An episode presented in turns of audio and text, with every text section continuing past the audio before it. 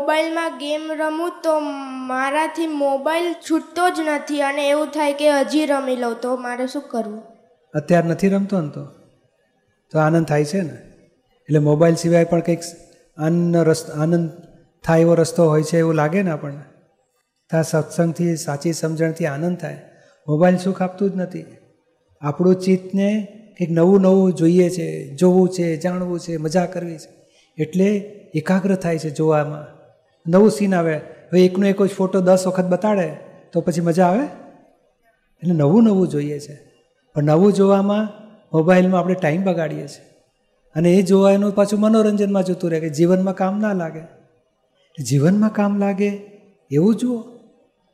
અથવા તો પછી અત્યારે તમે ક્રિકેટ રમો તો આંખને કસરત થાય, હાથ પગને કસરત થાય, શ્વાસમાં ઓક્સિજન સારો મળે. બધા ભાઈઓ બીજા રમતા હોય તો બધા સાથે એડજસ્ટમેન્ટ લેવાની શક્તિ વધે. તો કે એ સારું. આ તો આંખો ફોડી ફોડીને જો જો કરીએ અને કશું સુખ આવે નહીં ખરેખર. ઢીસુમ ઢીસુમ ઢીસુમ કરવાનું પાછું. અને કેટલોય ખરાબ ભાવ કરવાના. આ મરી ગયો, ત્રણ માર્યા, સાત માર્યા. ભાવથી મારીએ ને પાપ લાગે કેટલું બધું. એટલે આ તો રમતો સારી નથી. મોબાઈલમાં ગેમ કરતાં કંઈક સંસ્કાર આવે અથવા રમતગમત એવું કરીએ, જીવતા સાથે રમતગમત તો શારીરિક શક્તિ વધે, માનસિક બળ વધે પેલું શક્તિ તોડી નાખશે મોબાઈલ તો.